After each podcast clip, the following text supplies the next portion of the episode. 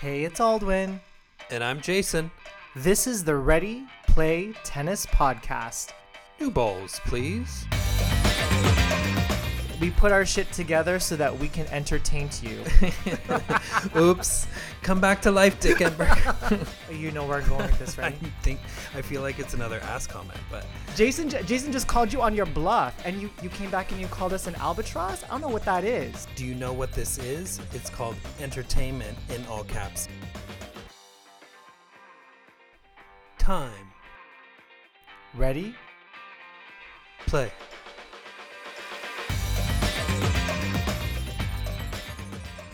Hey y'all, it's Jason, welcoming you to our French Open preview. This is a special episode. It's a crossover episode with Missing the Point with Myles David. He has a great tennis podcast, so check it out. We thought we would come together and talk, the three of us, about our picks for the French Open. Myles is very knowledgeable and a sweet guy, and he's bringing a sexy voice to this week's show. You can hear it on his podcast as well, Missing the Point with Myles David, so check it out and check out his back catalog. And we hope you enjoy this week's crossover event of the Ready Play Tennis podcast and Missing the Point with Myles David. Enjoy. Hi, I'm Victoria Azarenka, and you are listening to Ready Play Tennis podcast.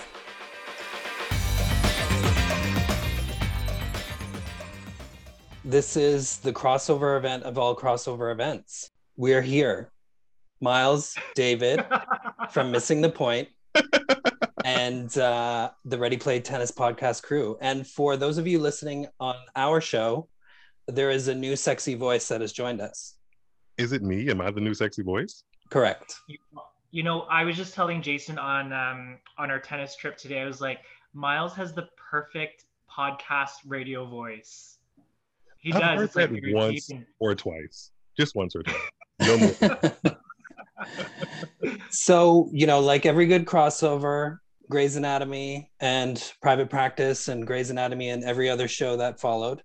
Yes. Um, we're here to come together to talk about the French Open twenty twenty-one. We're all very excited about it. She deserves that. The French Open deserves this crossover event, I think. It's going to be a crossover worthy event, I think. I think so too.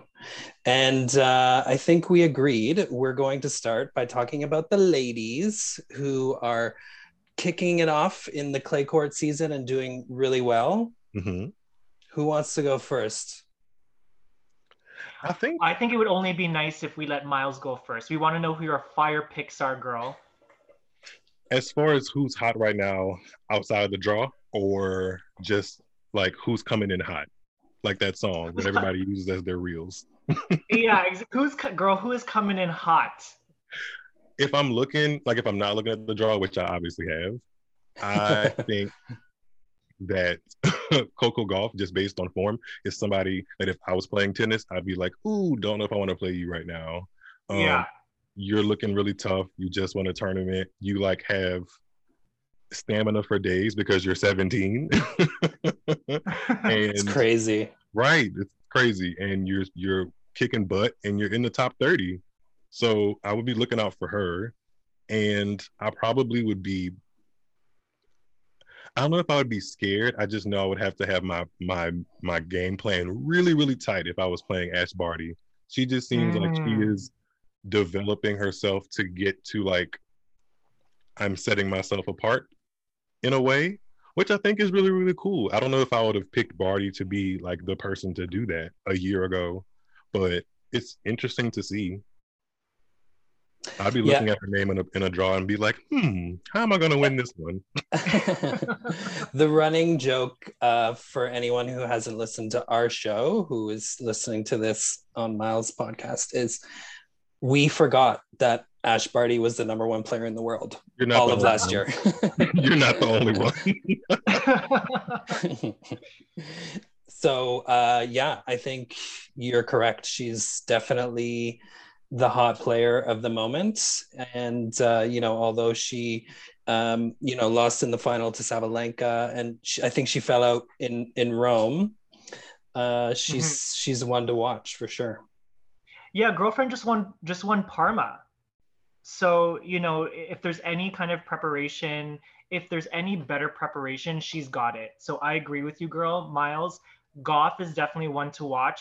The only problem, I mean, we're going to get to this later when we talk about the draws, is that she's in the very first quarter mm-hmm. with yep. Ash. So that's going to be kind of a tough situation for her. Tricky. Um, I want to know what you girls think about this girl. So we talked we talked last week about Spanish player Paula Badosa. She was the winner in Belgrade. Unfortunately, Ana Conio had to um, retire in the final. But, you know, this is, as Jason and I mentioned, this is the Spanish player that really no one's talking about. But she seems to be doing probably the best out of all. I mean, she's doing better than Mugu on the clay. She's won thirteen out of her last fifteen matches. And, um, you know, no one's talking about her. And I always feel like, you know, there's a girl in the draw that's like, no one talk about me. Like, I don't want any press. That's a perfect segue, actually. um, I don't want any press. Right. And I think Paula Badosa can do some things, to be honest. So she's my informed player for the French Open. She's definitely one to watch. She is special. The only thing that I haven't been able to get on board with is how everybody says that she reminds them of Maria Sharapova. Haven't mm. quite haven't quite seen that one yet, like myself, but apparently it's a thing. So, mm. you know, go Badosa. I mean, the other informed players are obviously Sabalenka. Mm-hmm. Um, you talked about her in your Madrid episode.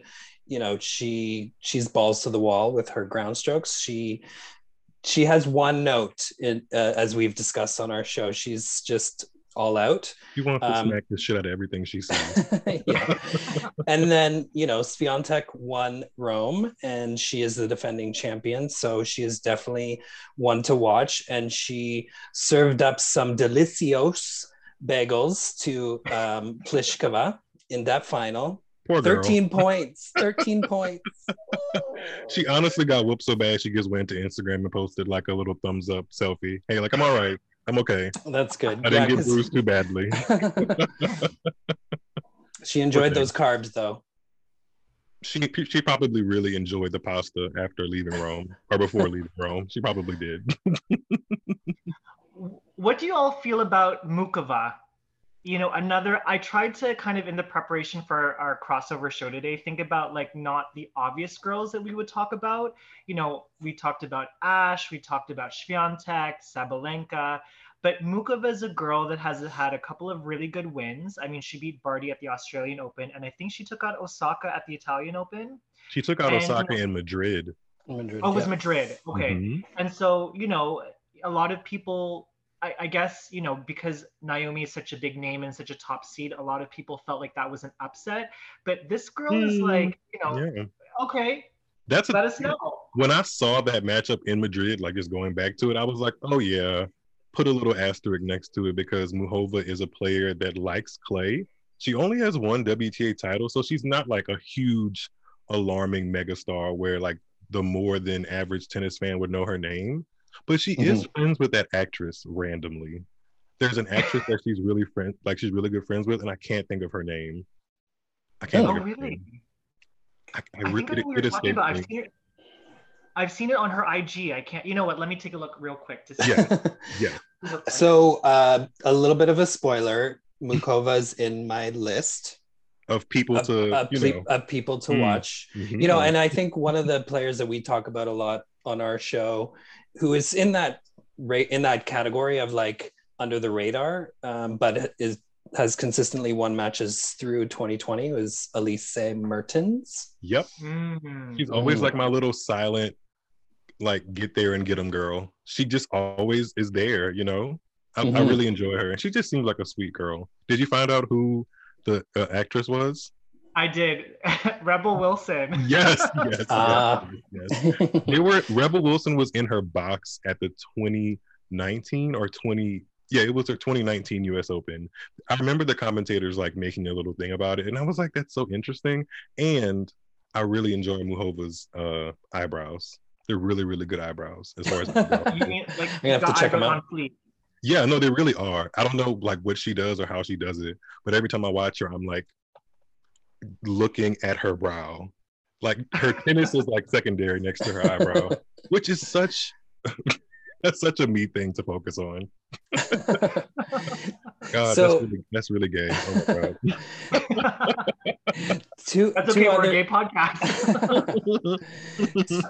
Two other players that uh, can be in form. One can just be in form out of the blue, even though she drops out of tournaments all the time. Bianca Andreescu. Uh, uh, it dawned on me today that, y'all, she's not even twenty-one yet. Yeah. That's, no. It's kind of insane to me, but also scary that, like, she's developing this aura or, like, reputation for being a girl that can just drop out of your tournament or not even show up. And she's mm-hmm. not even twenty-one yet. It's not like she's been on the tour for even four years yet, you know? But mm-hmm. when you see her play, you have no choice but to be like, oh, this girl is like, she can play some tennis. Like, yeah, you just have to see her do it. That's it. She has to be I, there to do it. I, wa- I watched her first two matches in Parma, and all, although the girls that she played were not high-ranked players or would give her trouble, she looked like she was playing really well. In Strasbourg? You know, she was in um was it it was Strasbourg, yeah, right? Strasbourg, that she, was it, yeah. It was in Parma. Oh, it was in Strasbourg. Mm-hmm. Yeah. And um I was like, okay, you know, this girl looks really good. She's setting up for a ball, she's moving nicely. And then again, jokingly, yeah, colored her hair, gives her she gave she got a nice chop. It was a nice um, bob, a nice jet black bob. I enjoy that. Nice, actually, I'm pulling a Bianca yeah, today. Yeah, I was saying you're kind of giving, giving the Bianca. But I was like, you know, okay, great. And then last week, jokingly, I said on our show, I'm like, okay, well, where is this press release that she's going to, you know, withdraw from the Strasbourg tournament? And lo and behold, less than like twelve hours later, she did. And she claims that it was an, uh, yes, thank you, air quotes. Big she air quotes. It was an abdominal strain, but I don't rec- recollect her saying she has had abdominal issues within the past six months. So it's, what is it? Just like it just adds it adds to the drama and like overall confusion that is Bianca Andreescu, and I think she like revels in it a little bit. Honestly, she like yeah. enjoys them. Like, remember when? Okay, I don't know if you guys remember this, but this is like peak W T A kind of messiness that I enjoy sometimes. It can be messy. When, remember when uh, Bianca played Kerber in twenty nineteen Miami, and then at the, oh, at the handshake, she was like, "You're such a drama queen." Yeah. yeah. At that moment, at that moment, I really thought Kerber was being a little bit of a hater because Kerber had lost to her twice. In hindsight, she's a little bit of a drama, not like, oh, not annoyingly, but she's a little bit of a drama queen. I mm. think she enjoys the fact that, like, you know, I'm twenty and like the headlines are about me, even when I'm not playing. You guys are mad. Yeah. I mean, Aldwin rightly points out that there's uh, always a picture that she posts on her Instagram of her like hitting a forehand and like on the clay or like hitting it in Australia and like loving being there. And then a few days later, she withdraws. Nope. It's, it's like, no. And, um, you know, going go to Strasbourg, you want to get some match play, that's fine. But just don't lie. It just feels like she's especially with, with like the lie of the year. Like, it, aren't people complaining about their abs a lot this season? It's it's a thing, yeah. it, it just feels like an excuse, and you know, uh, one of our uh, one of the folks on the G L T A message board was like, "Well, the tournament got two matches with her." Well, it's like, what, don't come to the tournament. Yeah, like don't come to the tournament if you can't, you know, follow through, or you know, at least sort of, I don't know. Lose on purpose. I don't know. That's probably not a good thing to say either, but we just want to see effort. The match. Yeah, yeah, we just want to see effort in like for all the stuff that like people just, like I said, love when they see her play tennis. We just want to see it. That's all. Mm-hmm. Like that's yeah. all we're asking for. And I think we will. I just think she's just figuring out, like most twenty-year-olds, like just figuring shit out, you know? Mm-hmm. So I'm like, I'm I'm like upset that I don't get to see her play tennis, excited that I get to see her play tennis all in the same time. And, you know, it's completely it. it's completely worth it when you see what all the great matches she had in Miami, all the three set yep. thrillers. Yeah, you know, and it's funny because as we are kind of winding down this discussion about Bianca, her and Naomi have a lot of similarities in that respect. Like they're both dynamo. I can see you mouth the words, oh my God. I want them to be a rivalry so bad. Oh my God. Mm-hmm. Right. And, you know, like just bringing it back to that point of like, it is a disappointment when you hear Bianca pulling out of a tournament, because we had a taste of that after she won the U S Open. Do you remember the W T A Tour finals where they played the round robin? It was like Bianca, Mugu, um, mm-hmm. Halep, and those matches went to like went to the distance, and mm-hmm. we're like, wow, could this be like a big three moment on the women's side? And so it's just been a disappointment for us fans, especially as Canadian fans, to kind of see her, you know, we don't uh, listen, at the end of the day, we really don't know what's going on with her, and if she's doing it to kind of save her body, that's great. But I mean, there is that fan element of like, girl, we want you to we want you to get in get into it. So, and it's a health yeah. element, like we don't want you to be having all these problems at twenty. Like, you know, like mm-hmm. just re- rest up if you need to. Just heal all the way up mm-hmm. and then give us like a full season and make us glad that we waited for you, you know? Mm-hmm. Something. Mm-hmm. Someone who's rested up and not played so much on clay has been Naomi Osaka. We have dragged her a little bit only because we want her to do well, and she's not doing what we feel like she should probably do, which is play some of the smaller t- tournaments and sort of build up her comfort level on clay. But she's making headlines for something else, in that she doesn't want to be in the headlines after a win or a loss, I guess. It's like funny, but it shouldn't be funny. That was a perfect way to word it, by the way. You know, it's, it's, I think the question is whether it's about mental health or not, um, in, And, and, you know, that's the statement that she made, but interested to hear what you guys think of the no press big news. When I read it, like when I read the statement about her not doing press at all for the French Open this year, I kind of like gasped in a way, but also was super proud of her for making such a bold move for her.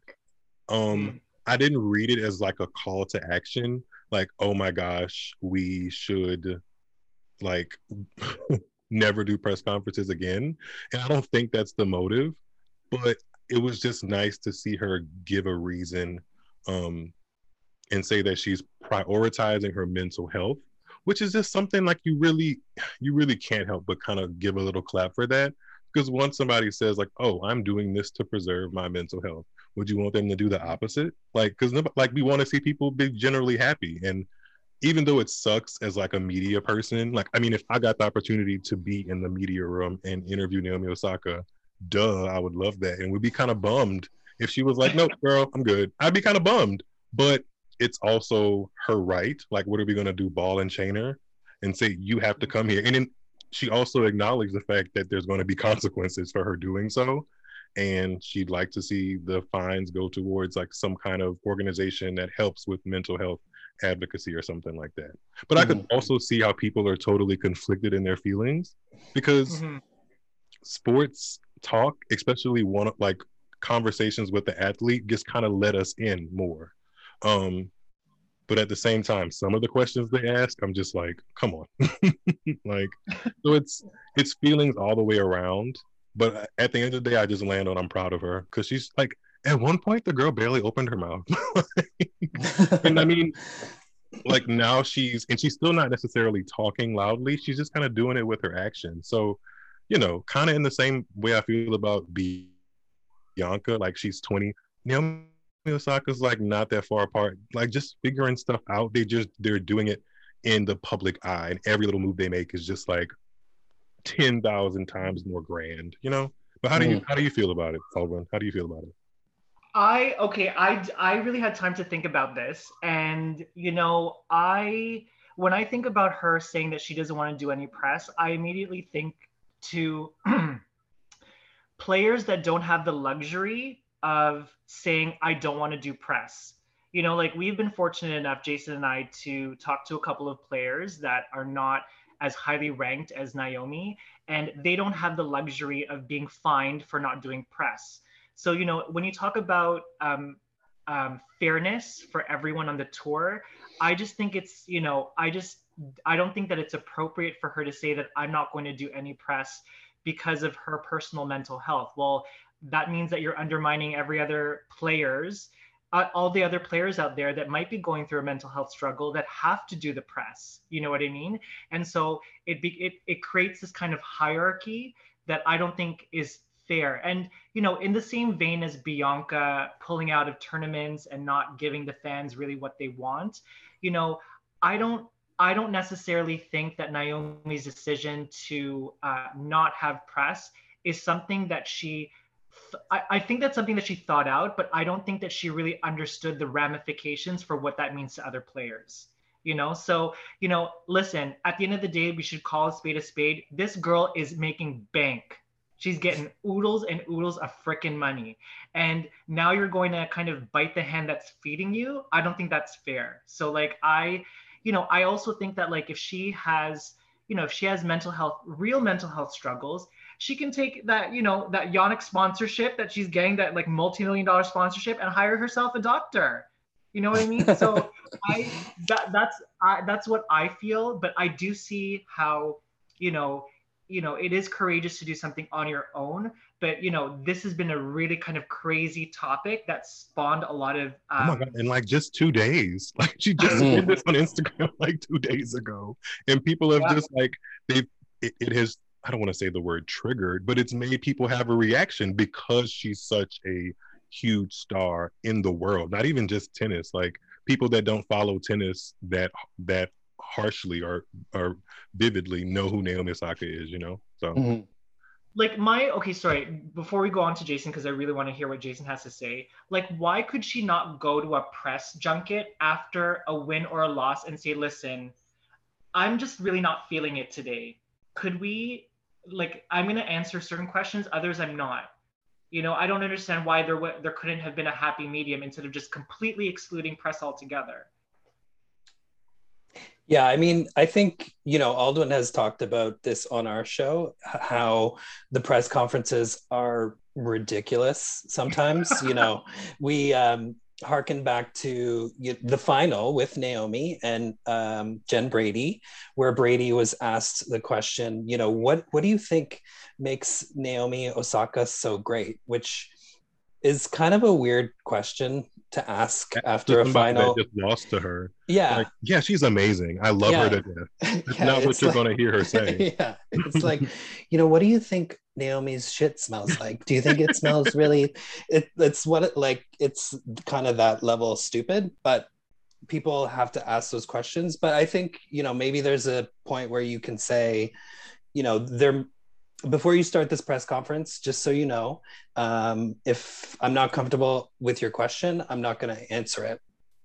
Uh, and I'm going to ask you to move on to the next question. But I do think, you know, there's a responsibility to the sport that she is the highest paid athlete in, uh, as a female. She's the highest paid female athlete in the world.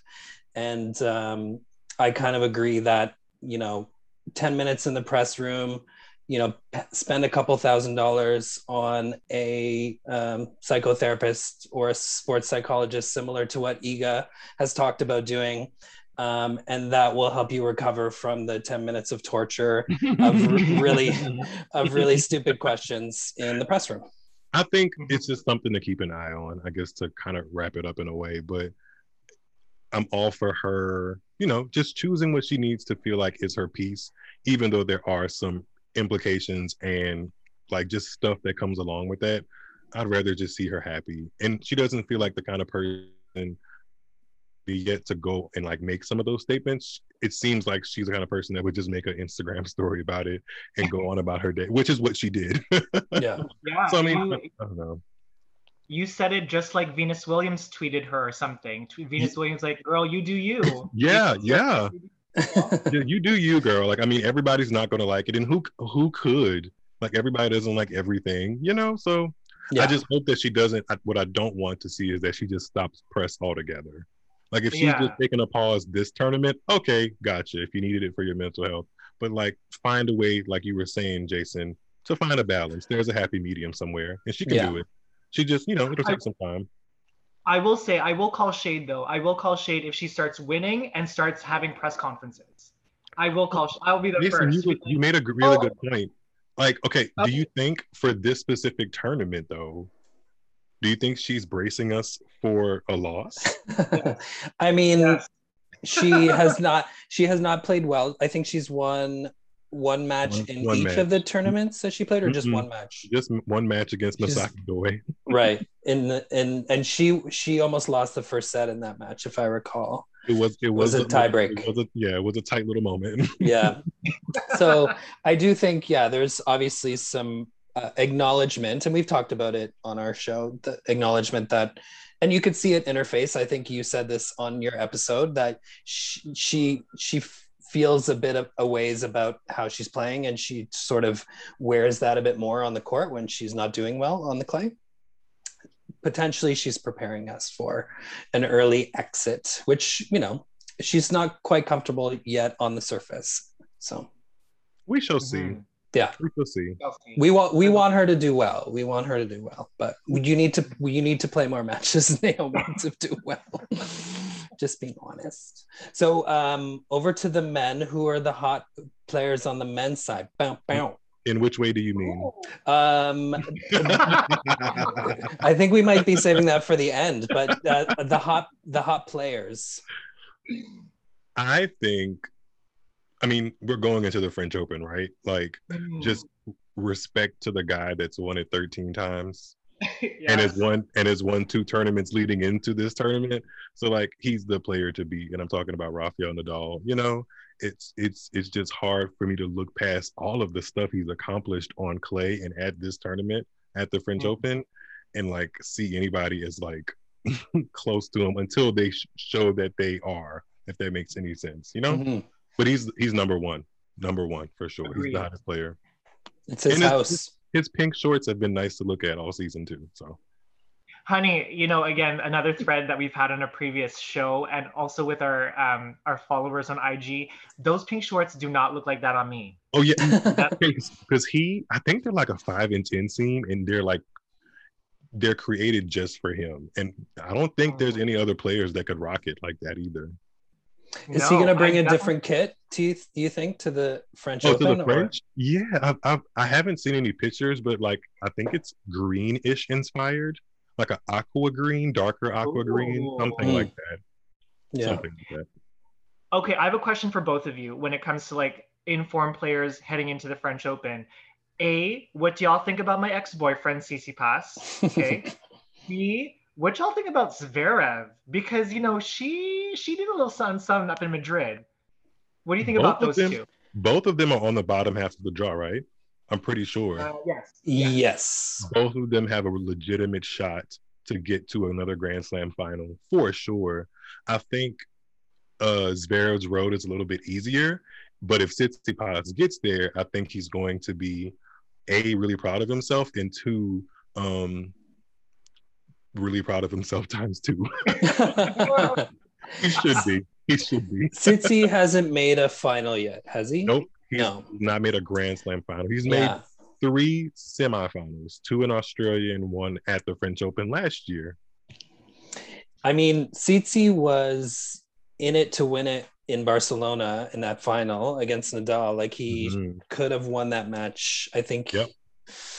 It was, you know, three and a half hours. He was playing super well. I think he's figured himself out on clay. He's, you know, not going for shots right away. He's placing the ball and, and figured out that loopy Bianca Andreescu ball to sort of get mm. himself reset in the point. So definitely someone to watch. And Zverev, you know, he's he's ripped off that um, that cut off sleeve. And I think he's coming back with a sleeved shirt. Um, but yeah, he's definitely, you know, won in Acapulco um, against Tsitsi, which was sort of my match of the season so far. I thought it was spectacular, and um, and then beat three great players uh, to take the title in Madrid. So he's I wanted to give. You guys, I wanted to give you guys some insider information about Tsitsi. So um, you know, Myles Myles correctly um, mentioned that Tsitsi only has made three Grand Slam semifinals. So when it, this is toward the end of our relationship, when things were really rocky and that we were in Monte Carlo together, we woke up one morning and he was like, you know, philosophizing as he usually does out of the balcony. And he was like, I'm so happy to be here. And I told him, like, stop acting like a loser. Like, don't you want to be a winner? Like, don't you want to win something for once in your life? And I slapped him. I and slapped I was like, I was like, girl, come on. Like, this is your, this is your year. This is your turn. Enough of this, like, philosophizing shit. Like, you want to be a slam winner. You got to turn it up. So go I mean, get it. All, all joking aside, I do see with Tsitsi, there is a change in energy. I think that, you know, yes, I can see Myles nodding his head. He definitely wants it this year. And I think that if it's his, if it's, if it's a year for him to win a slam, I don't think it's the French, but I think it's this year. But there's definitely a change in energy in him. Mm-hmm. Agreed. Yeah. I would say, I would say we should not forget about Karatsev, who's like the player of the year for many people. Um, you know, he's he's in a he's in a tough little section though. Mm-hmm. He, he, yes, if, he is. if he wants to, if he wants to, like, not that he hasn't solidified his great season, but if he wants to really, really, really make another like punch of like how serious he is, he he can do it. It just he has to beat some people, you know. Mm-hmm. So. Karatsev, yeah. we want. What them. about? What about Ruud, y'all? What do you feel about Ruud? He's quiet. His name is Casper. That is good. I really enjoy him, though. I really enjoy watching him on clay. I really enjoyed a lot of his matches leading up to the French, and I'm interested to see how, like, he takes the momentum. Because this is, like, the first time he's been seeded at a major. I think this may be the first time because he's at a career high, and this is the first wanna... time to be seeded. Yeah. filthy, filthy. He's got a girlfriend now. He's got a girlfriend. We. It's oh, over. Good job, good job, Casper. Good job, Casper. But I, I like him. I like him. Yeah. I want to. I want to see what he does, and just keep an eye out on him. He he moves quietly. He just does his stuff, and he's nice to look at. You know, mm-hmm. Can't beat it. Can't beat yes. it. Yeah, I mean, he the way he moved his way through that draw until he faced Berrettini. Mm-hmm. Uh, he hadn't sort of faced a break point um, until that match against uh, Bublik. I think he faced one, but. Mm-hmm. Uh, wasn't broken until he lost to Berrettini, so definitely one to watch. And in Geneva, how he picked up that title, his second title of his career, and he really was like in the tight matches against Shapovalov, who unfortunately is not playing the French, mm-hmm. but he really tightened up when it really mattered, tightened up in a good way, like his game was together. Um, so he's just one to watch. I'm excited mm-hmm. to see what happens with him for the rest of his career, actually. Yeah, Chapeau's probably back home in, where is he from? Is he from Toronto? Yeah, is he? I th- you guys you guys should know more than me. I know, we should know, but he's he's working on dropping that third track. That's mm. exactly. I cannot believe we have come this far with Dennis. How did we get from rapping at Indian Wells to like little literal singles on Spotify? How did, how did we get here? I'm not sure. I mean, the, the the question that begs to be asked, though, is how many listens is he getting on Spotify? Oh, people are tapping on it. If they're enjoying it, that's a that's a that's a different story. But they're tapping on it.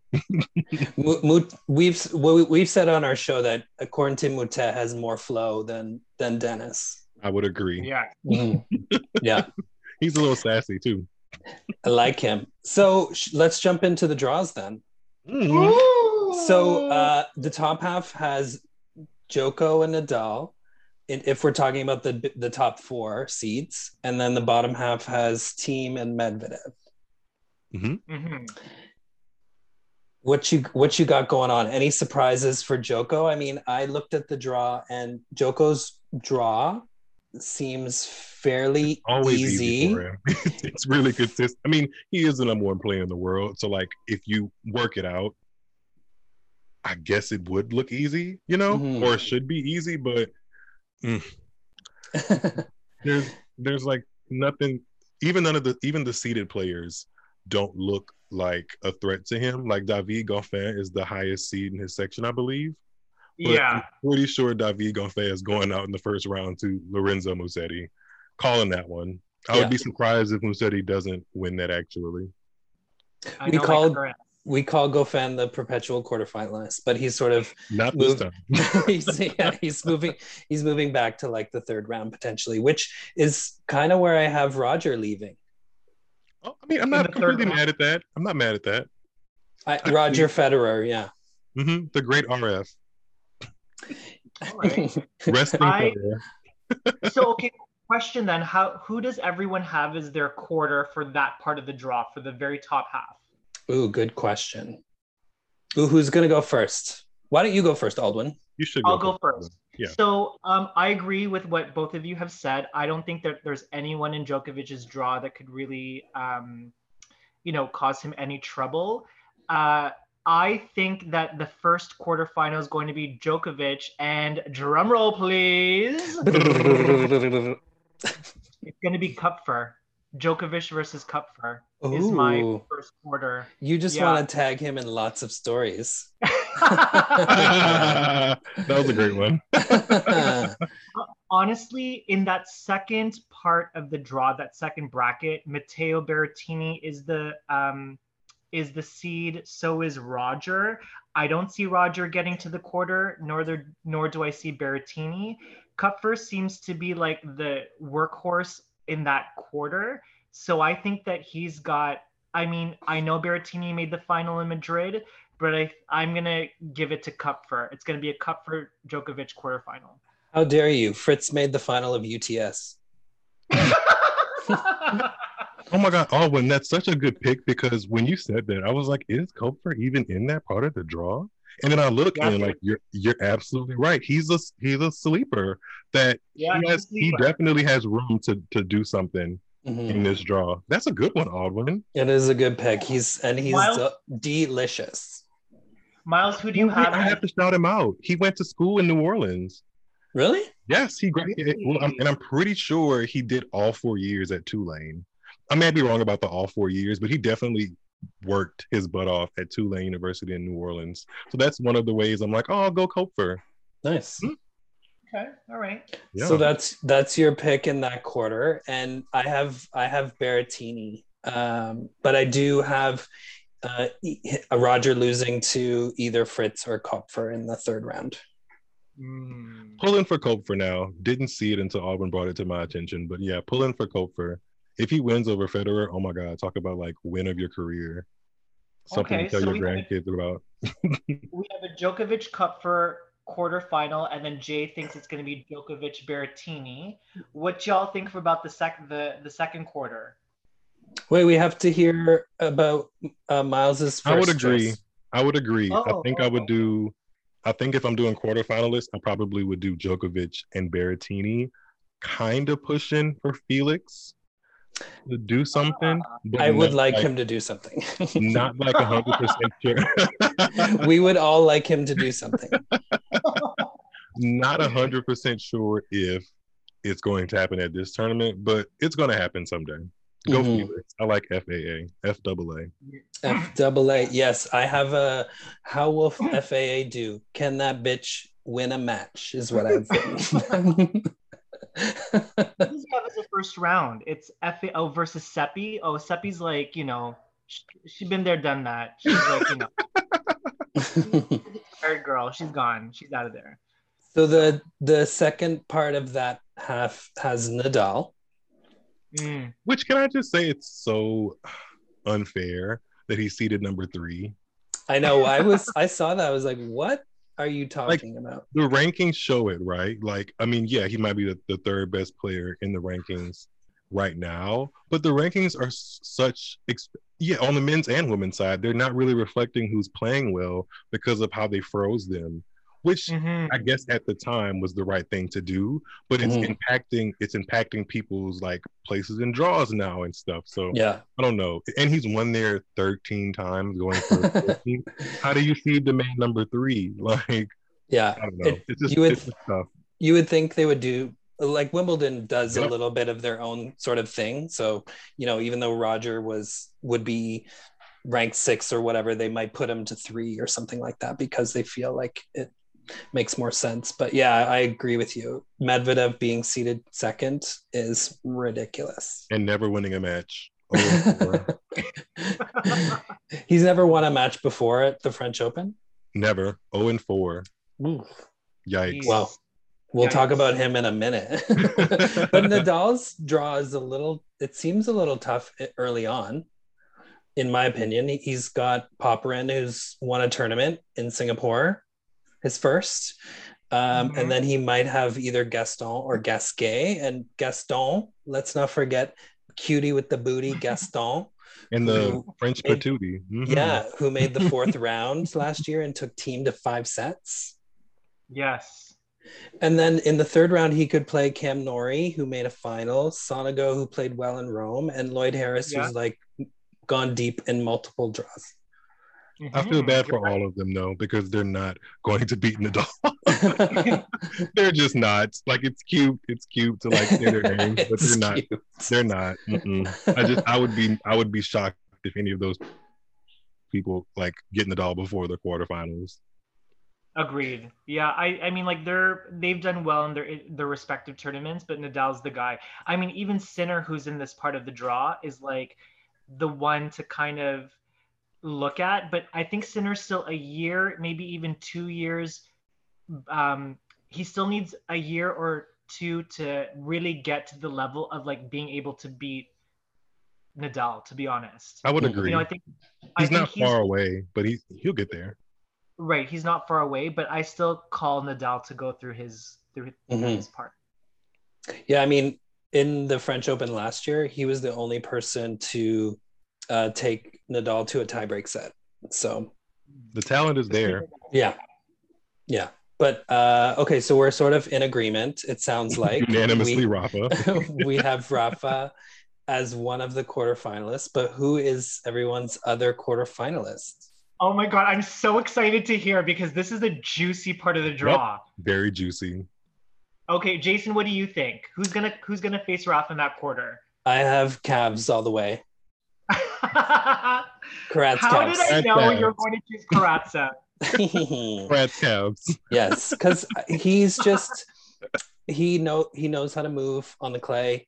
He has great ground strokes on on both sides, and um, yeah. I just don't see, I don't see someone like, you know, Rublev, who would be the obvious other choice um, in terms of the seeds um, falling into place. I don't think, um, I don't think Rublev's playing well enough, even though he made the final in Monte Carlo. Mm-hmm. That was like five, five weeks ago. Doesn't it feel like clay goes on forever and Monte Carlo yeah. was sixteen years ago? Yeah. Jeez, it does yeah. feel that way. I mean, you you slapped Tsitsi on that on that uh, terrace of your hotel five or six weeks ago. An eternity ago, an eternity. Myles, who do you have? Who do, who's in that quarter? I think I'm going to go with Rublev. Because I, I was I was going to pick Karatsev, but Karatsev is honestly like in the in the like last few weeks leading up, he's looked a little tired. Maybe he may get rejuvenated. He has, and I can't blame him because like he's in this whole new world, like no Disney, no Disney.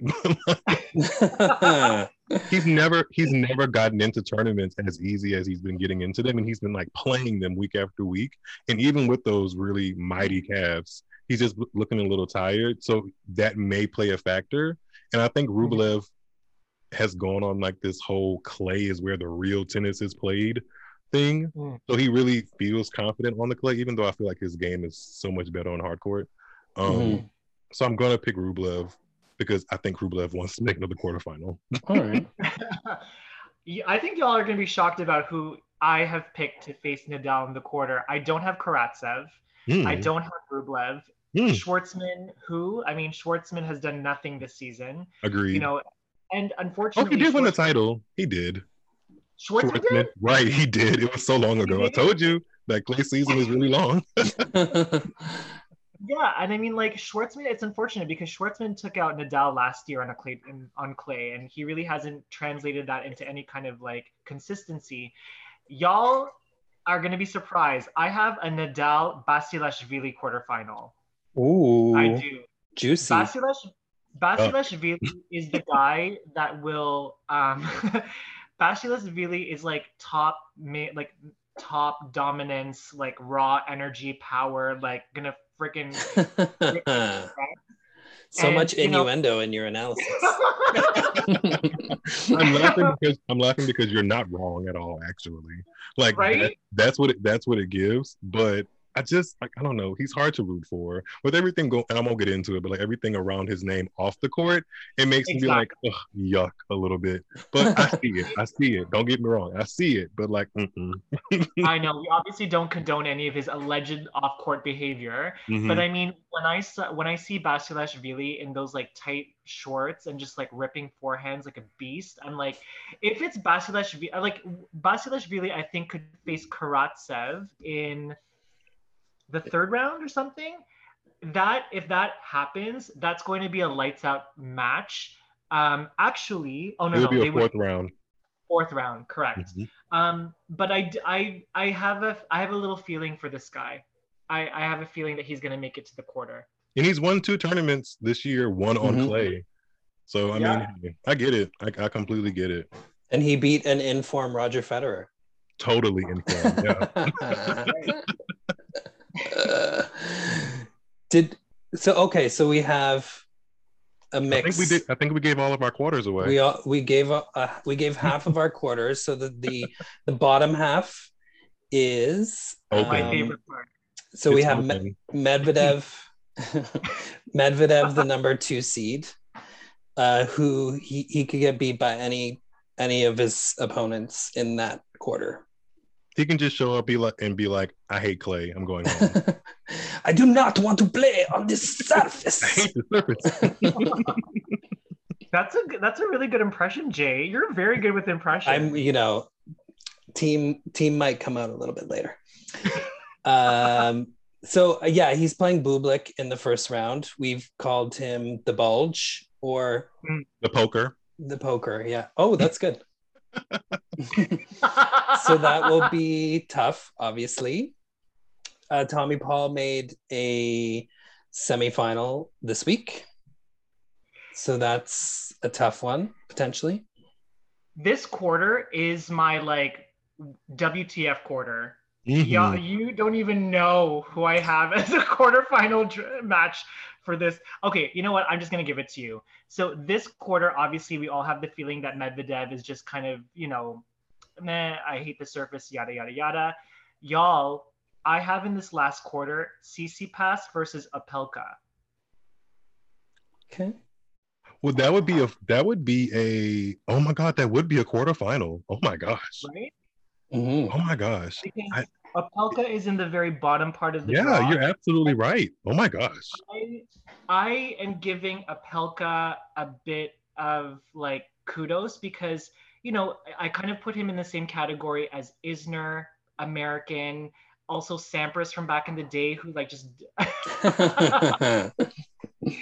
you know, like who do, who do nothing on clay. But Opelka had a really good result in, um, was it in Rome. Italy? In Italian Rome. Open? Mm-hmm. Yeah. And, you know, I, I think that his, you know, current love affair with Venus Williams is giving him all the feels.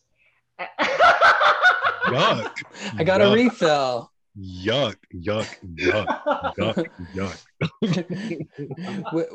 you, you, Opelka's not, doesn't give you the feels, even though he's dating Venus? Anti-feels. Is that confirmed yet? Have we confirmed that? We have, we have has, people, has People Magazine put that in publication? It was on page six of the New York Post, apparently, right, Aldwin? Look, I just, I, I love no. Venus way too much for me to believe. Like, I can see how that's her type, but yeah. mm-mm, Venus. Mm-mm. Venus can do better. He seems cool. Yeah. He's, he's like cultured. They both like yeah. art. Yeah, I can, and they they could look eye level to each other, kind of, kind of, kind of. I'm just not, I'm just not picking Opelka to get to the quarterfinal. Who I'm were actually, you picking? I'm actually pisting, pisting. Oh my god, I'm, I'm picking Christian Garín to make that quarterfinal Ooh. versus Tsitsipas. I would like to see that matchup. Yes, you and That's I have one. the same quarter. Really? Mm-hmm. What is it about Garín that you guys are so uh, like about? So he's like Karatsev Cavs Junior He has really nice calves. He does. And he's already, he's won a title on clay this season. He beat Medvedev in Madrid, which, like, I mean, if you look at it, it's not like some huge event, but right. he did beat Medvedev. He's he's in Medvedev's section. He probably will beat Medvedev again if Medvedev wins a match. Um, and I just, I think he's really comfortable and getting comfortable in his position of, like, being a top twenty-ish player.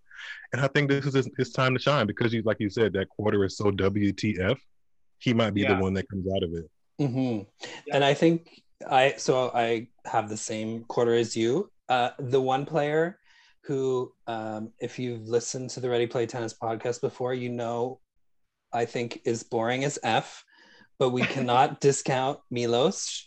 Milos comes has back. Not since he Miami. has not played, but he comes back and ends up doing well. I mean, he did the same thing in Cincinnati. He made a final all there. All in your face. Are you on crack? I just don't think you can discount him winning a few matches. He, and he beat Tsitsi, he beat Tsitsipas the last time they played. Mm-mm. You're like, no. Mm-mm.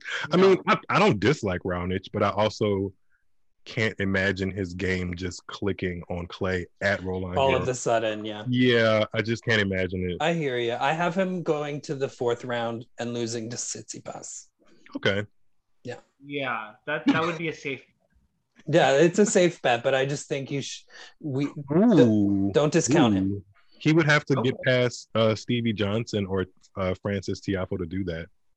Neither are, like, you know, like, I'm not like they're not Grand Slam champions, but I think I think um, I would actually give either one of those Americans that win that first round match. I would give them the slight edge over Raonic, if Raonic even gets out of the first round, because he's playing like a really good clay quarter in the first round. So, mm-hmm. yeah.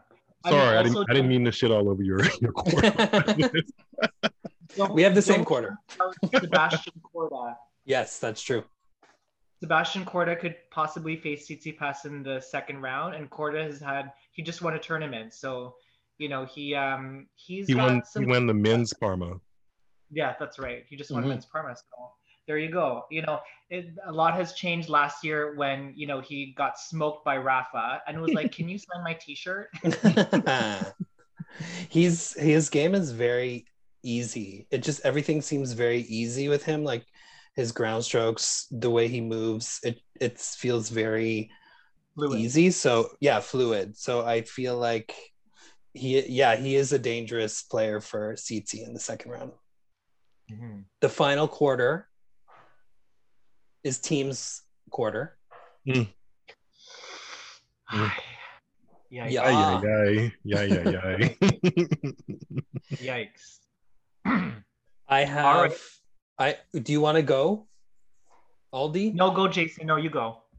So I don't have team making it past the fourth round.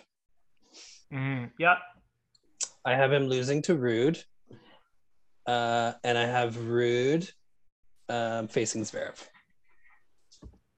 Wow, so do I. Are we triplets? Yes. Okay. Yeah, I would I would feel comfortable with that one, actually. I would pick that for sure. Zverev has confidence. Ruud has confidence. Team is lacking in that. And both Zverev and Ruud's draw look comfortable.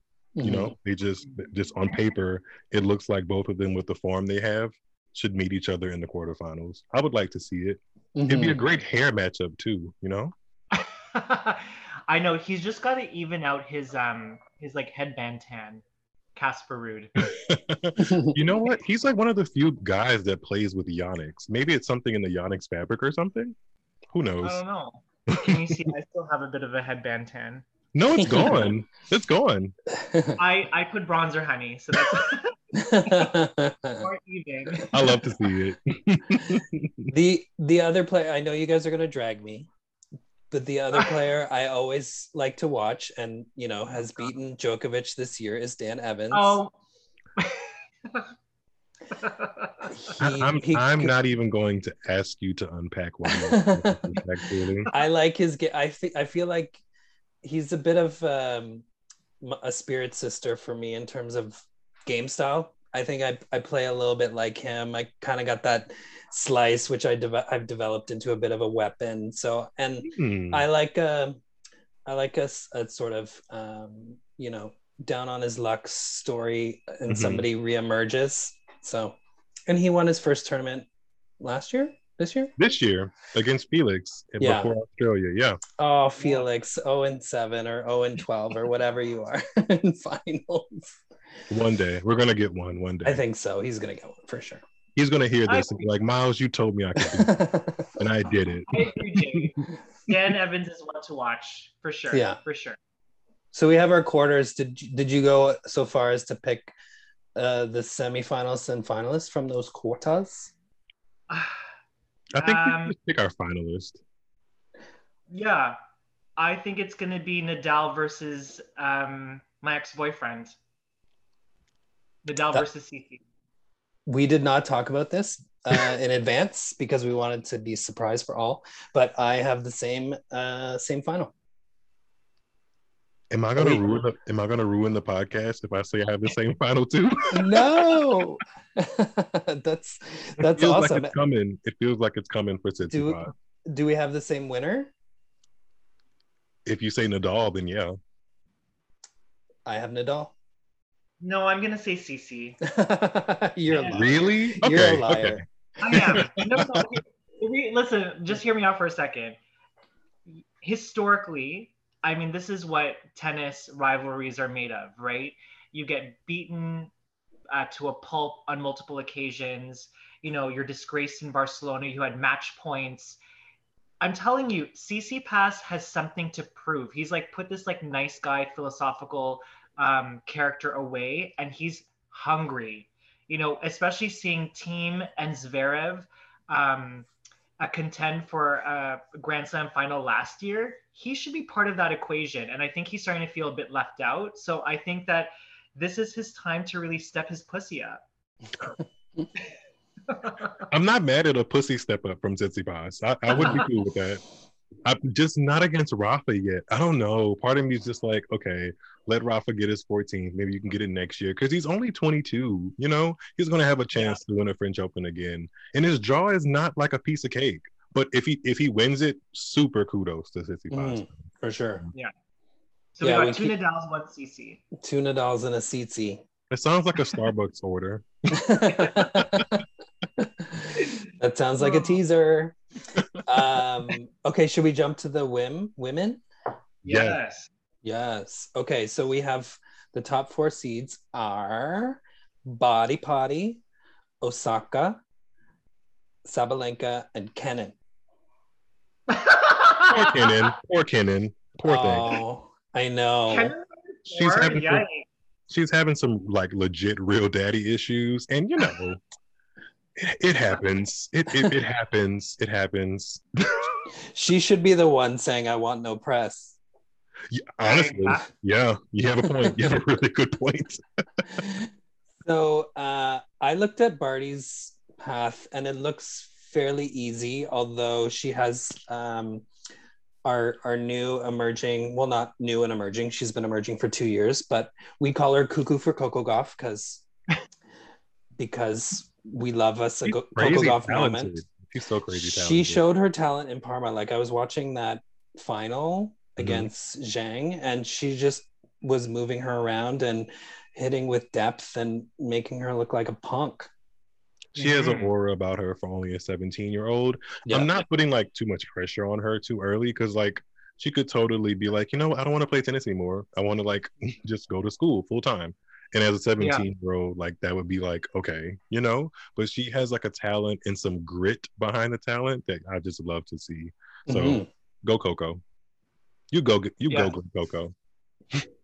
In that quarter, there's a third-round All-American encounter with Coco and, and Brady, potentially. Mm-hmm. I like that match. That's going to be a juicy one. I would have given Brady happening? more of a shot, but, like, Brady hasn't had really good clay court prep. Like, I think the in that beat part Venus. of the sorry she beat, she beat Venus. You know what? It, it hurts my heart. It really does. No, no, Venus is my forever. It's she's my forever girl. But like, it is really hard to see her lose. Like, you know, I'm saying honestly, if it's not Barty, it's one hundred percent Goff coming out in that very top part of the draw. Yeah. Should we pick our quarter for that part of the draw?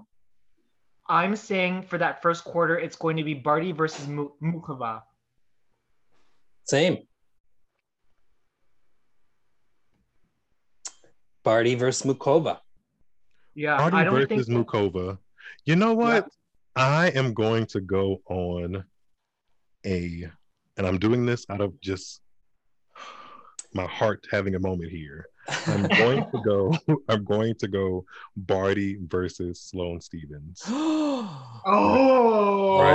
Oh! How dare you pick Sloane to beat Carlos Suarez Navarro in her final French Open? How dare you? Sorry, Carla girl. I'm so sorry.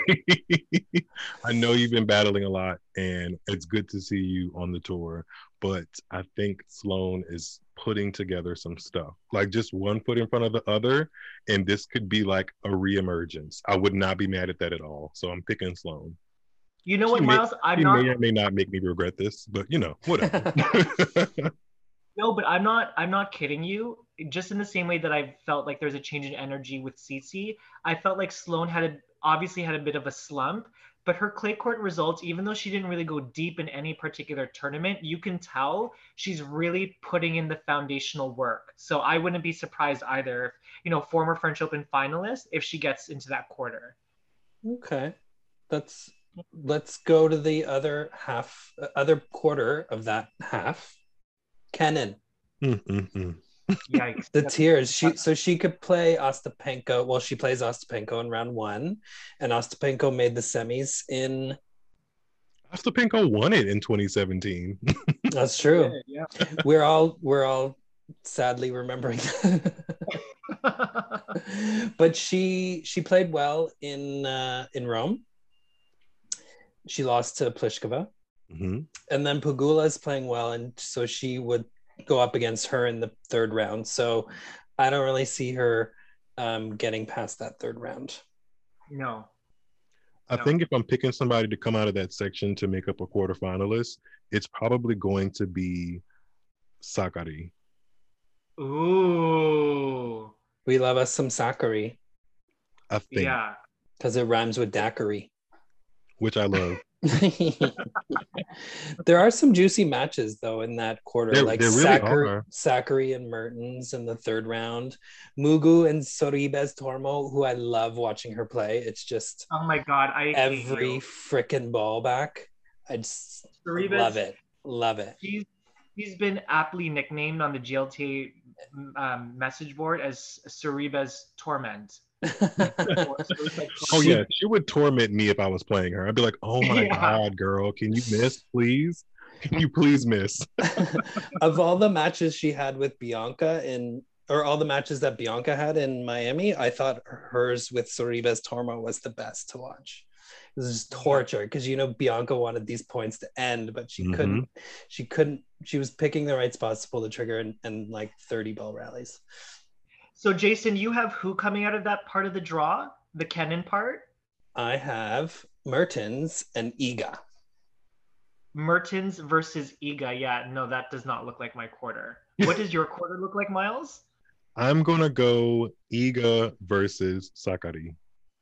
Babes, we're totally not vibing on this one. Really? I'm going to say, uh, listen, I'm going to say that in the Kenin part of the draw, Um, obviously, Kenin is not going to go very Sorry. far. Sorry, girl. I'm gonna, honestly, I'm going to say that it's going to be JPEG. It's going to be Pegula. You know why? Because she's the girl that, like, she's so consistent that she's going to give everyone a nightmare. And I think that she's going to go up against Mertens, and it's going to be a tight one, but I think JPEG's got the mental fortitude to really take it into the quarter. Um, in the other part of the quarter, I know Swiatek is like the easy choice, but I think that Mugu has been, you know, like boiling with anger of like, why, why am I not doing as well? Uh, and I think that she is going to take it to Swiatek and she's going to be like, you know what? I should have won that Australian Open. I'm not going to let it happen to me a second time. So she's going to take it to that Polish teenager. I wouldn't mind that story at all. You set it up so well, Odwin. I would love to I really would. I'd love to see it. Well, you've you've you've picked your round of sixteen matches, which I had those matches, but I just had the different winners. Ah, okay, Pe- cool. Pegula versus Mertens and Muguruza versus Swiatek. Mm. Yeah, that's a nice section of the draw. I'll be I'll be having all my eyes on those two sections. Yes. For, for what, sure. Who are your picks, Myles? I think I did. I, I think I said uh, Sakkari and Swiatek. Oh, so, yes. Okay. Yeah. Okay. So we have uh, you. You didn't pick Sakkari at all, Aldwin. You picked Pegula and Mugu. All of those matches will be good, though. I think we're in a. For sure, game. That's a nice little section. I know. I kind of want uh, Sakkari to get through because I have a bit. Well, Jason and I both have a bit of a crush on her, on her coach, who's been like watching our I G stories. Tom Hill. He's a cute little snack. I have to go research that. Yeah, Myles, get into it. He's really Don't worry. Cute. Don't you worry, I will. So the bottom half we have uh, Sabalenka mm-hmm. and uh, Osaka. Which quarter do we want to talk about first? Let's start with Sabalenka. I, like how you... I mean, excuse me, Osaka's. Osaka. Yeah, I li- I like how we did it before, where we did the number two seeded quarter. So. Gotcha. Yeah. So, Naomi, we've already discussed her woes on clay, her clay woes. I don't see her getting past Badosa in the third round. Badosa's going to be like, beep, beep. Who got the keys to the Jeep? Exactly. Oh my God. So the and the juicy matchups, obviously Bianca. Bianca's in that section against Anisimova, so we'll get a rematch of Miami. Mm-hmm. And Podoroska, who made the semis last year. Yes. What about her? She's playing Bencic in round one. That's a little bit of a popcorn match. Like yeah. it, it, yes. it might even get like a Suzanne Lenglen kind of court kind of vibe. I'd like yes. to see it. Podoroska, like she's not like overflowing with confidence. But hopefully she has one of those, oh, I'm back at the place where I really did good at mm-hmm. kind of vibes, you know? Yeah. Bencic is having just um, nightmares all over the place. She lost to um, Mladenovic at, I forget which tournament, I think at the Italian Open. She's not in form. She doesn't like, have big doesn't... match energy to me. Bencic, she doesn't yeah. have enough big match energy, B M E. Yeah, I don't. Okay. I agree. I don't see her getting through that. I think... Um, in that quarter where Bianca is, the girl that's going to come out of there, who did I choose? Oh my God. Who? Oh my God. Guys, you'll never guess. Okay, I feel like I is, might guess. I feel like I might guess. Guys, this is it. My quarter is Badosa, the very bottom part, versus Kudermatova. Okay, I can see that. I, that's my quarter. It is open A F at that yes. those both sections. If I had it my way, like, of course, the seedings, I would love to see Bianca versus Naomi on clay. I just feel like both of them don't come in with enough stuff under their feet to, like, really make it happen. So I didn't pick I didn't pick that to happen. So I'm going to go with, um, you guys probably won't guess this one. Oh, my God, I'm going on a, on such a limb when I say this. Woo! I'm going to go with Kanepi versus... Ooh. Kristea. Okay. Are you? Wow. Are you I'm, I'm, I, I may or may not be. I may or may not be. Kanepi, Kanepi doesn't. She's. You guys call Golf Man like a perennial Grand Slam quarterfinalist. That's what Kanepi is. And Kristea, yeah. she just made the final of Strasbourg. She won Istanbul. I know I'm reaching for a limb here, and she's been to a Grand Slam quarter before, and I think it's at this tournament. So. Yeah, something might happen in those parts of the draw for sure.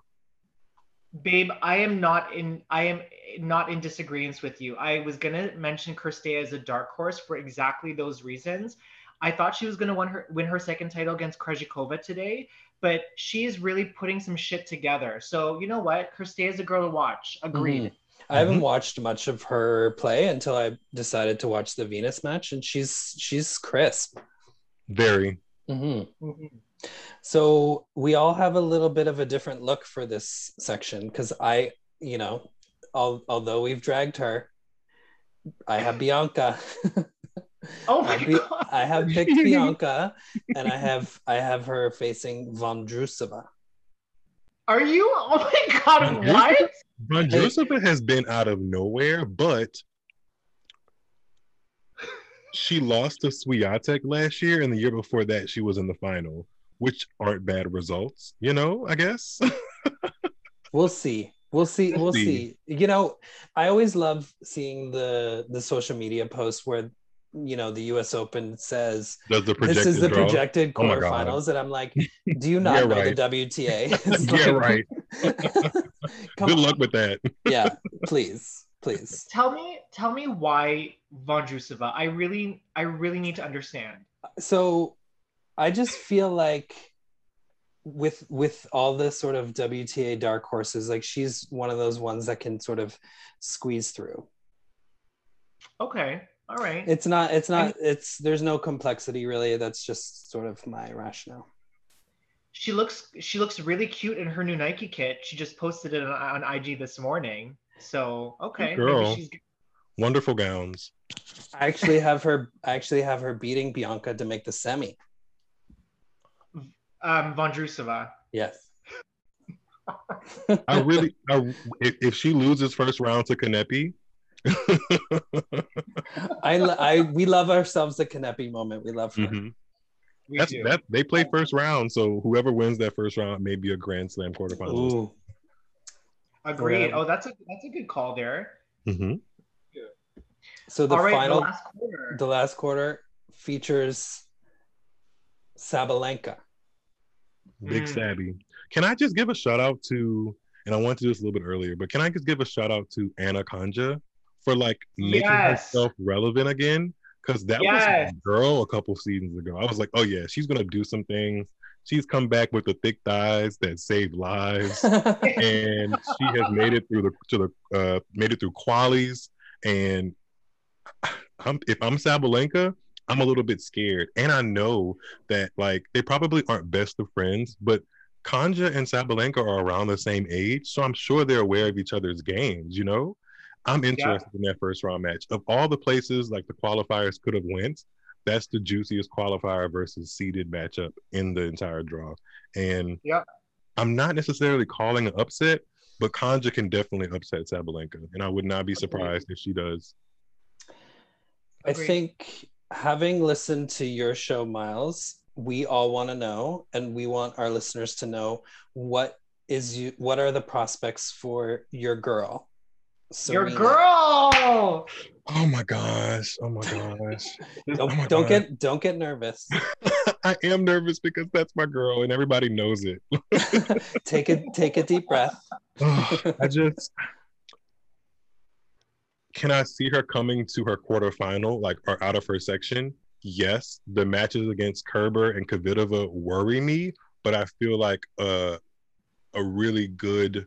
In her form, Serena can handle those two those two girls. Um, yes. Great, great champions, but I feel like a, a good Serena beats them, you know? Um, yes. I, just, I could handle you know, Kerber at the moment, just saying. I'm just, I'm just I've, super nervous. I've um, only played five days and I can handle Kerber. Yeah, Kerber, he's, Kerber's on retirement alert, poor thing. I just, I just, I have to see Serena do it for me to pick her. And I can't believe I'm, I'm in that position in my fandom or super fandom of hers, but I have mm. to see her to pick her. Um, and it's it's it's just it's just tough. But I do think she's going to make it to the quarters to face Pavlyuchenkova. Ooh, you, you're picking okay. Sabalenka to go out early.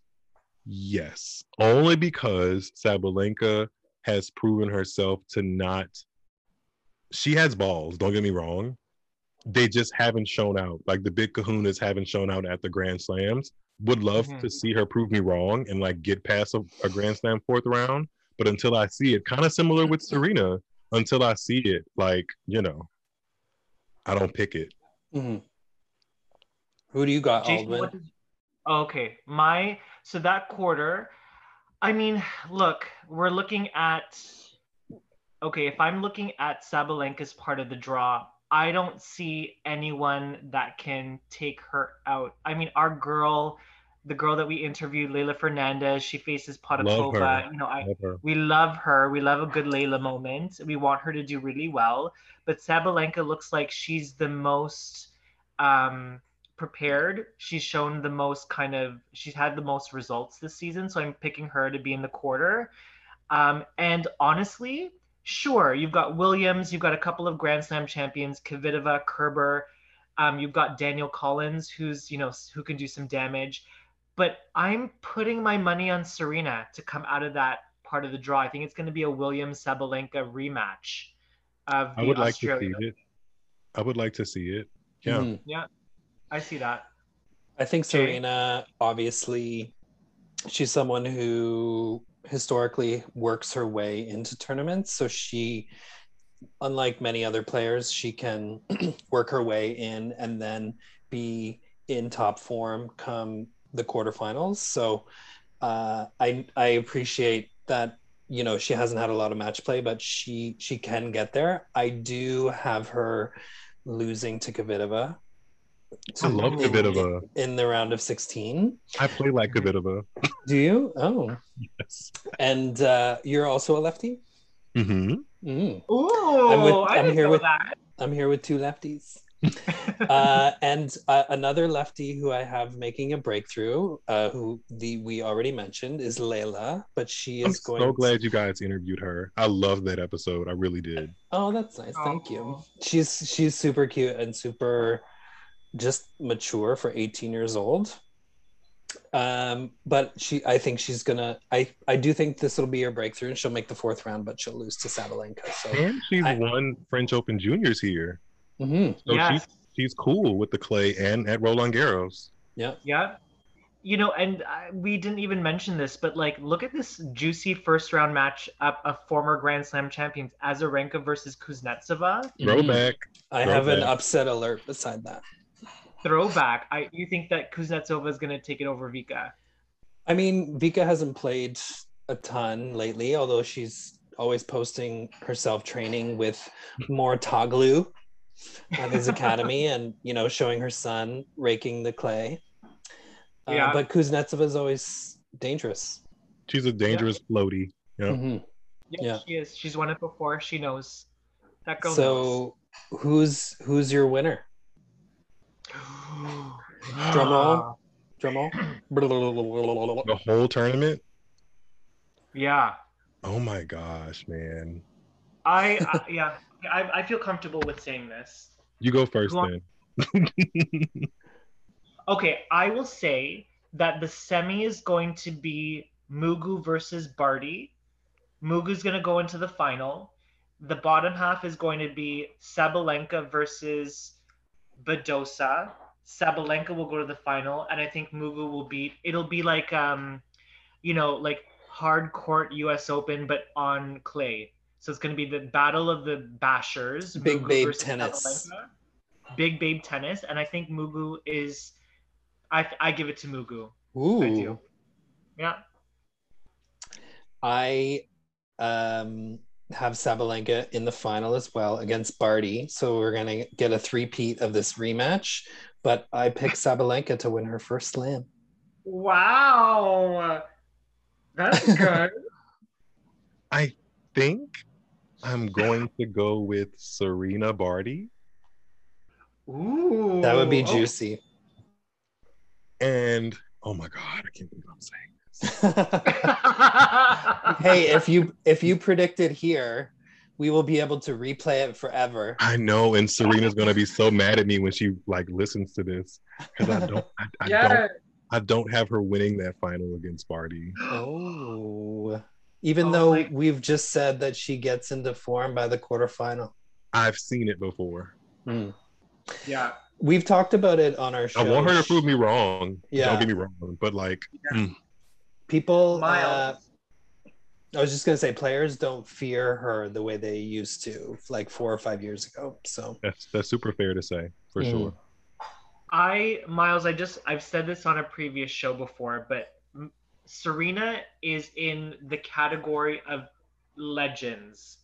And just like Steffi Graf, who in the, you know, in the sunset of her career all of the stars aligned for Steffi to win that French Open in nineteen ninety-nine.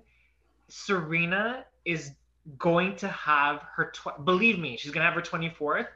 I don't know if it's the French Open. It would be great if it was the French Open, but she is going to have her fairy tale ending. I, but we'll see. So I, she could make the final. all the, you're right. Tennis has a way of like the the real true legends. Yes. Some out, some outliers, but the real true legends go out great. Mm-hmm. And yes, I, I think she's worked. I think she's put in too much work and has helped the sport along so so much. Some that some of it has to come back, and she's gonna, you know, really ride off into the sunset. It just may not be this tournament. I would agree with that. As yeah. as the oracle of all things Serena, what what are your feelings about like the pressure she feels now? At... Podcast that. you should, yeah. Oracle of all things Serena with Myles David. yes, what, yes. What's your feeling about the pressure she has? Because I mean, I think, you know, you if you watch the Serena documentary, which I'm sure you have, you know, the pressure that she felt to get that Serena Slam, and then she lost to um, what's her head, um, Vinci. Vinci. Look at me, look at me. um, but I wonder, like, obviously she's been chasing twenty-four now. She's made four finals and not done it. What do you think about like that, the pressure that she has, or is she able to like let it go? I think she's trying her best, um, and that's all she honestly can do. She's juggling a lot, like being a tennis player, being a mom. I was just watching a YouTube clip of like an interview in Rome, and she said she hasn't even spent twenty-four hours away from her daughter, which, like, I mean, she's a toddler. Who could expect her not to? And she's so cute. Olympia's so cute. It's just, it's just not easy to balance that motherhood, being a global brand that she is, and execute every single day on the tennis court and do it seven times to win a Grand Slam. I think mm-hmm. we're we're needing like a, like you said with Steffi Graf, all the stars aligned kind of moment. I'm just gonna have to see it, and I want to see it. I just can't pick it, if that makes any sense. Mm-hmm. Mm-hmm. With my yeah. with my tennis with my tennis brain, my heart wants to see it, but my tennis brain is just like, mm-hmm. yeah. yeah. I think that her story is going to be perfectly written with her last slam at the U S Open. It can only be that way because she has had such a, you know, such a tumultuous relationship with the U S Open. That was her first slam. She obviously, you know, the, the match with Kim Clijsters, with Naomi Osaka, you know, I can't imagine a better ending than Serena ending her career with a U S Open slam title. Like it just would, that, that's just the way that it has to be, I think. But I mean, when was the last time Serena won the French Open? I can't even remember. twenty fifteen. twenty fifteen? So that's like not forever ago, but you know, it's been it's been over five years. Was that the Maria Maria Sharapova final? That was the Lucy Safarova final. Lucy Safarova, yes, yes, mm-hmm. girl. Okay. Okay. But she made the final the year after and lost to with Mugu. a with a Mugu lob. Oh my God! You guys, funny story about that match. I think I was out of town doing something. And I was watching it at the hotel, and like you guys know the song "Formation" by Beyonce, right? Mm-hmm. N B C yes. N B C was like doing the media package, hyping up the final before it started, and they played "Formation," and I was like, "There is no possible way that Serena is going to lose this match after N B C has played "Formation" for her." And she lost. Still quite not over that. Still, still quite not M- over. Mugu but, played yeah. really well. I was actually. At the French Open, I saw, I was supposed to see the ladies semifinals, but I saw the the quarterfinals because that was the rain-soaked French Open year. Mm, mm. Yikes. Good times, great times. Mm-hmm. Well, we've we've wrapped up our French Open preview, but we wanted to do a little bit of a game. we like yes. games on our podcast uh, for anyone listening to Myles' show. And, Myles, uh, do you like games? I love games, and I like playing games with the Ready Play Tennis podcast. yeah, yeah, yeah. So just uh, playing games with my heart. Just don't do that. Do you want to intro? So uh, whenever we interview players, Aldwyn always intros the game. So I think Aldwyn, you should intro the game. So we are going to play a game called Who Would You? A T P W T A French edition. Okay, French Open, anything French. And so what we've done is we've each created two questions, um, a who would you question where you have to name either an A T P or W T A player that you would like to do this particular thing with. The deed. And um, again, it's in the theme of um, the French Open. So I'm going to start with yeah. my first question. And again, Jason um, justly corrected me while we were playing tennis today, because I initially said, let's make an A T P question, a W T A question. He's like, well, girl, can't why can't you just make it a gender neutral question? I'm like, you're right. You're right. I mean, why not? He's not wrong. So my, right?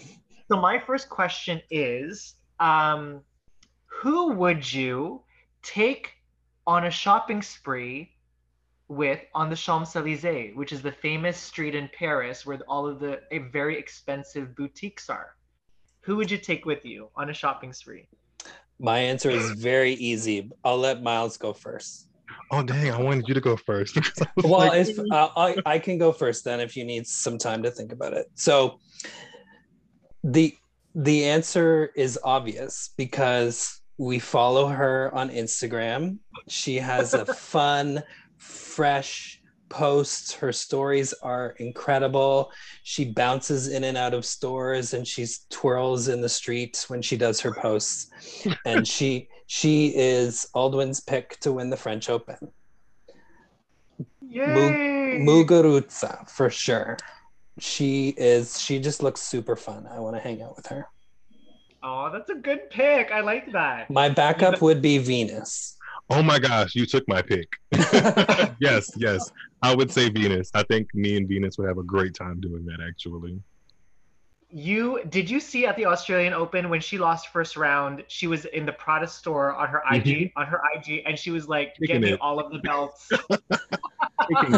I just watched the YouTube video because she has like this really cool partnership now with K-Swiss. It was like mm. the one of the coolest Venus Williams interviews I've ever watched. So yes, I would go shopping with Venus Williams, specifically Venus? in Paris. Yeah. I am going to choose a player that is not playing, sorry, not playing the, the French Open. And I'm going to say, I'm going to choose Jeannie, Jeannie Bouchard. Why? Because, you know, we obviously interviewed interviewed her last summer, and she likes herself a cute bag. And she's in, currently in New York with her mom, and she is just hitting up all of those stores. So I think she'd be really fun to shop with. So I would take Jeannie. I feel like, you know, she would buy you something. That's why you would take her. you you would get her to buy you something. Can you just buy me this bag, Jeannie? I would I would take out like my Capital One MasterCard and be like, oh, I don't know if I have any space. Do you um do you want to go next with your question, Myles, or would you like sure. to go? Sure. So I would ask you guys, who would you rather or who would you who would you take a selfie with in front of the Eiffel Tower? Oh, okay, I have to think about it. Do you have your answer, Jason? Can you... Oh, Ooh, oh that's I know. tough. I, I can take mine first. I okay, you guys go first. I'll need to think, okay, think through you, this. Actually, you go, Myles. Go ahead. I'm going to say Sabalenka. Ooh. I feel like not only would we get a good selfie out of it, we'd have like a nice little TikTok moment. It would be it would be fun. It would be it would be good vibes. Sabalenka's that girl. She's mm-hmm. for sure that girl. Mm-hmm. I um, obviously have to choose my current boyfriend. I would choose Lorenzo. How could I not choose him? He would be so offended if I didn't choose him. Like, Musetti? How could I? Sorry? You said Musetti? Musetti, Lorenzo Musetti. I mean, he's been just blowing up my phone during this entire Zoom call, being like, pay attention to me. It's even working right now. So I mean, definitely my third boyfriend. I like Sabalenka because that's a good choice. She's she's complete opposite. Like, she gets on the court and she's fierce as F, but then on her I G, she's fun and flirty. So I definitely like that. I'm torn. Um, I feel like there's a better question for which I can use this player as an answer, so I'm going to pass on this particular player. Uh, I would like, I would do it with Leylah. I feel like Leylah oh, and I would yeah. have a cute moment. Um, and she gave me, she sent me a birthday message, so oh, that was very sweet of her. I yeah. can see that'd be a cute I pick one. Leylah. I would double tap it. You would have to buy her. You would have to buy her drinks though. Like if there was like a. a You know what I mean? Like, because she couldn't buy her own alcohol. That's fair. I can, you know, we can, I can do that. That's no problem. Yeah. As long as I'm using her credit card. um, who would you play a set with on the Roland Garros court? Am I expected to win said set? It, let's let's say you're picking the player based on you would you think you can, you think you can win a game from them. I think I can win a game against them, and I'm going to play them in Roland Garros.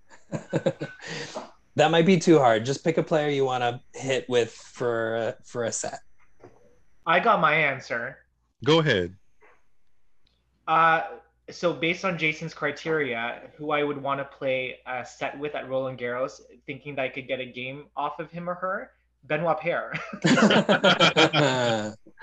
I mean, he'll be on, he'll be like complaining, he'll his his mind will be in the Maldives, you know. I'll, I can forget a game off of him. He'll light up a smoke. I think. I think. I'm going to pick another French player, actually. I'm going to go with Joe Wilfried Tsonga. Mm. I think that would be super fun, actually. He is yeah. And I could also get a game off of him. I could do that, too. He is tasty. Mm-hmm. Um, I would pick I would pick Medvedev. I feel... Oh, I okay. I feel like I could get a game off of him. You definitely on, on could. The clay. uh, you know, I could use some of my cheesy chips, my chip shots, and drop shots, and uh, and I just think he would be fun to to hit with.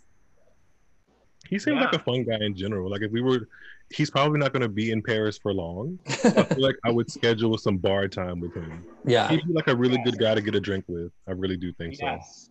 Moscow Mule, for sure. Yeah. Oh my God, I love those. I love They're good. They're so delicious. Good. We talked about his, um, you know, English being his second language, but he seems to have adapted to the sarcasm.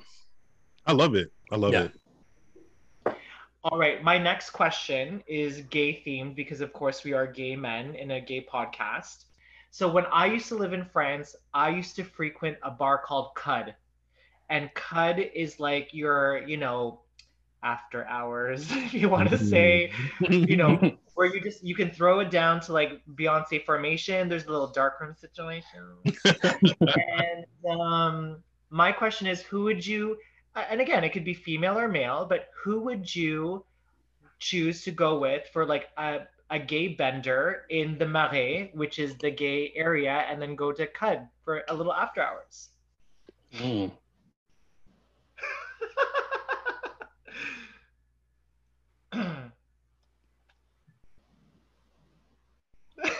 Do you want me to go first? I, I have a but I have a couple of different answers. Oh, okay. Okay. It better they're, they're floating around in my mind because you I'm can just take like, two. You can take two people. I think I'm going. This is going to surprise you. I think I'm going to take Dusan Lajovic. Oh. Okay. I'm going to take Dusan Lajovic, and I'm pretty sure I'm going to take Tiafoe. Ooh. Yeah. Oh, my. Oh. My mom's going to listen to this and think I'm a slut. It's okay, no, Mom. You're just showing him around. Yeah, we're just showing him around. Yeah. I just want you to see the wonderful things that we have to offer. There you go. There you go. Jay? Who? I don't know. I mean, who would have a good time?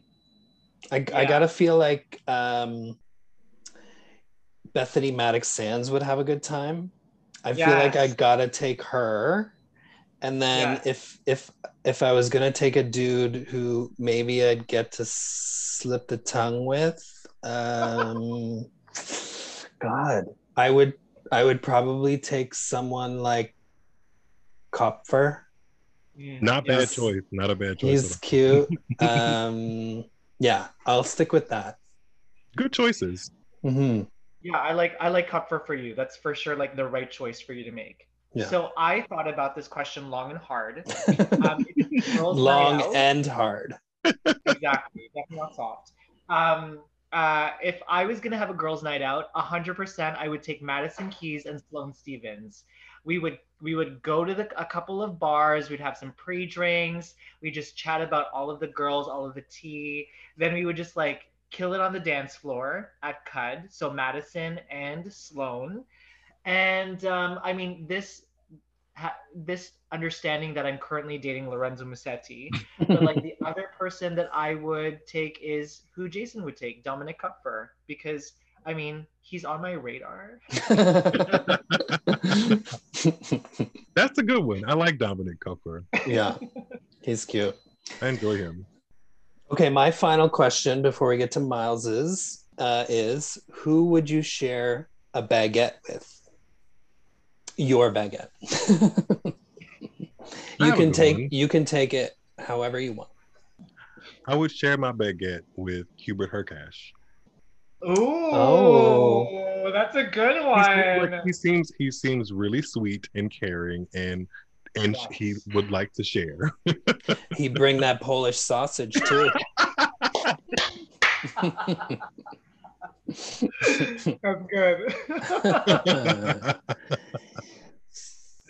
A slice of that meat. I like Ald- Aldwin. Um, who would I share a baguette with? I'm thinking automatically of a person that's probably really hungry. Like, can anyone think of a someone that's like that needs to have a sandwich? A player that needs to have a sandwich? Yeah. Hmm. Um, I'm gonna say. I'm gonna say. Um, I know. I'm gonna say Annette Contavite. Not I like her. Needs, I like her. Not because she needs to have a sandwich, but she does a lot of like food posts. Mm-hmm. So she's like very about like like food foodography. Yes, food and, aesthetics. Like, I love it. Yeah, I like her. Mm. Good one. Great pick. So, Contavite's my girl to share a baguette with. I see myself, you know, setting up a little blanket um, in front of the Eiffel Tower, which many players have done this past week as they prep for F O.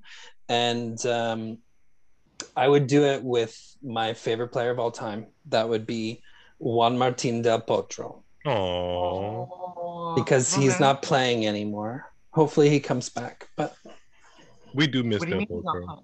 Well, he's injured still. He he's like he's like um, a porcelain doll. Yeah. So uh, that that that's who I would share my baguette with. Hmm. Are you guys ready for my question? Yes. Yeah. Final the fi- less final question. So there's been a there's been a small theme of Beyonce in this podcast, and I'm mm. gonna bring it on home with this one. Ooh. Okay. So like Beyonce and Jay-Z, who would you shoot a music video with in the Louvre Museum? Ooh, Ooh that's a good question. I have my answer. Daria Gavrilova. Ooh. Why? Daria is about that social media platform game. She's active on TikTok. Uh, she's so funny on I G. I don't know that she necessarily has like the rhythm to do a music video, but she definitely has enough character and personality to like make an impression. So I would say Daria. Daria's my girl. She's fun. Hmm. I would pick, uh, uh, and speaking of I G games, I guess I would pick Heather Watson. Did you see her braids? She yes. showed, she showed her braids. Yeah, that was... Cool. I, I I just think she would do a good job. And then who's the Italian player who really stopped playing tennis until she she just spends a lot of her time modeling on Georgie? Instagram. Camila Georgie. Camila Georgie. I think she would be hot in that Beyonce video for sure. Good choice, Jason. Mm-hmm. That's good. That is a good one. I think I would go with, because she has a music video experience, I would go with Serena. She would she yes. would have she would have the hookup sleeve and get us in the Louvre and wear nice outfits, I think. Mm. Mm. And if there was a guy, I probably would go with Felix Auger-Aliassime. Yeah. I feel like he would be, he would know what to do in the music video. He mm. would know. Not Dennis, who actually has rap songs. Maybe we could like do an outro with Dennis rapping or something. Yeah, yeah. There we go. That's- I'm su- Aldwin, I'm surprised one of us didn't pick Vika, because she has like four hundred TikTok dance videos on her phone. And her own podcast that's popping. Mm-hmm. Yes. You know what? Vika, I think a Vika Daria Gavrilova moment would be really cute. I mean, Vika is also like, her social media game is fire. So yeah, definitely be part of that video. That was a good game. That was fun. This whole thing was fun. It was great to do a French Open preview and do a, a crossover event with uh, Missing the Point podcast and Ready Play Tennis podcast. We're like missing the point and ready to play it at the same time. Exactly. Yeah. Yeah. So, I know. What I'm you... really looking forward to is like all of the predictions that we've made. I have a feeling, I mean, obviously among the three of us, that one really startling, unexpected thing is going to happen. And I can't wait to pull that clip and just share it, you know, with everyone, because, you know, they heard it first on this collaboration. It's going to be something I said. It always is. Yeah. It always is. It always is. I always have a friend that texts me and just like, remember when you said that on the podcast? That didn't really happen. Sorry. Well, if Serena wins, you know, we have to pull the clip of you saying she's going to lose and sharing it everywhere. They're going to take my Serena Williams fan card away. They're going to be like, nope, nope, no longer, no longer a fan. But this was fun. Super fun. Thank you guys mm-hmm. for allowing me to share the platform. And thank you guys for coming onto mine. I, this is like a really good, like you said, collaboration. So much fun. Yeah. Yes. It's honestly, like, it was a long time coming. You are so just knowledgeable about the tennis world. So you were an easy choice for us to make in terms of doing our very first kind of co-episode. So we're honored as well. Mm-hmm. And I'm happy. You guys are like such, you guys are a really, really fun duo. If you guys haven't, if my listeners haven't listened to Ready to Play Tennis podcast, you definitely should, especially if you want to like learn about tennis and follow tennis in like a fun, sassy way. I enjoy that. Because, you know, no, really, I I enjoy the fun and the sassiness, because tennis can be so, you know, like buttoned up. And there's, oh, there's a whole bunch of tennis podcasts that follow that same narrative, and you guys don't. So I appreciate the, the like the the other, the different, the cool, mm-hmm. the hip, the now. Yeah. Yeah, I appreciate it. Yeah, and you know, we can't we can't flow through all of the the stats and the scores and the knowledge that you do on your show. So uh... the power of editing, the power of editing is all you do. But uh, you know, now we send off our listeners to watch the F O and, you know, call us out for all the the wrong things that we predicted, and hopefully let us know about some of the right ones. Between the three of us, one of us has to get a finalist, right? I mean, hopefully. I, I mean, we all picked the men's finalists, so. Oh, yikes. We have a little bit of a percentage, you know, chance of of not getting it right, but we Fingers we all crossed. pick we all pick Nadal, so. Fingers crossed. Fingers crossed. All right. See ya, y'all. Bye. Bye. Peace out. We're here for your tennistainment, or your tentertainment, or whatever it is. But if you like what we're serving up, please give us a five-star review, and like, share, and subscribe, and like such as. Wait, one more thing. Don't forget to follow us on Facebook, Instagram, and TikTok at Ready Play Tennis Podcast.